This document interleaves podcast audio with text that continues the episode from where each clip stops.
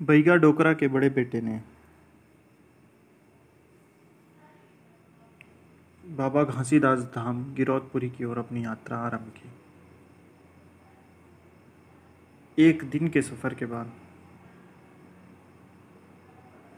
वह एक गाँव में पहुँचा, जिसका नाम था डूंगरिया।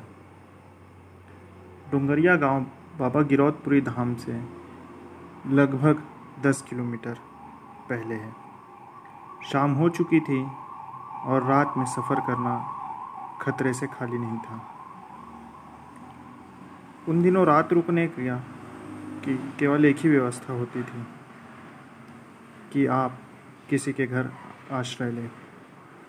छत्तीसगढ़ के घरों में एक आहता होता है, जिसे पर्ची कहते हैं। दीवार से लगी एक संरचना जो एक बेंच की तरह होती है, वह बैठक के काम आती है। आमतौर पे पर्ची किसी पुरुष मेहमान या बाहरी मेहमान को बिठाने के काम आता है। उन दिनों यह परंपरा थी कि आप अपने किसी जाति वाले के यहाँ चले जाते हैं, जिससे आपको खाने में या किसी अन्य चीज़ में झिझक महसूस नहीं होती। आप रात्रि का भोजन वहीं करते और उसी की पर्ची में सो जाते पैका टोकरा के बड़े बेटे ने भी यही किया। एक बूढ़े के घर में उसने आसरा मांगा। उस बूढ़े की एक बेटी उसके साथ रहती थी। उस बूढ़े के चार बेटे भी थे, पर वे सब संपत्ति का बंटवारा कर अलग रह रहे थे। चार, उस चार, उन चारों बेटों को इस बात का डर था कि अपनी जवान बहन को विदा करने में पिता उनके हिस्से की संपत्ति ना लगा दे।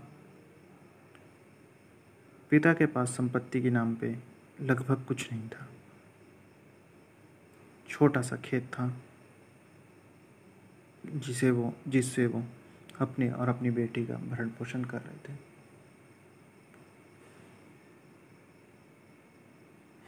दोनों हम उम्र, साथ बैठ बात करते रहे। मेहमान, मेज़बान से लगभग पाँच साल छोटा था। मेज़बान की बात उसने सुनी। और एक प्रस्ताव रखा। उसने कहा कि मैं आपकी बेटी से शादी करने को तैयार हूँ।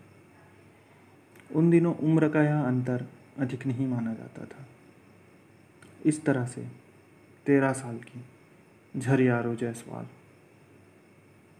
लगभग पैंतालीस साल की झुमुक जायसवाल के साथ शादी के बंधन में बंध गई।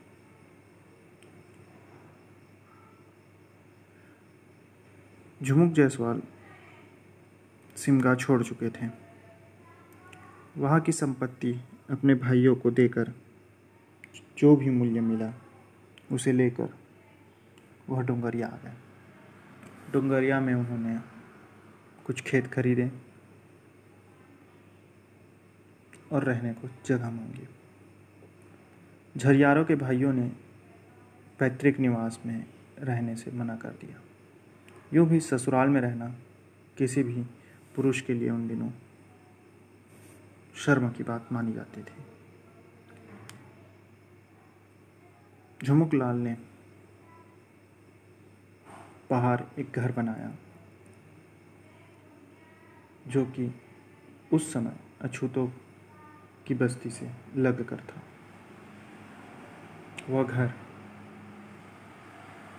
गाँव के दो हिस्सों के बीच में पड़ी खाली जगह पर। एक डोंगी के समान दिखता था। बहुत ही जल्दी उस घर, वो घर एक सेतु बनने वाला था।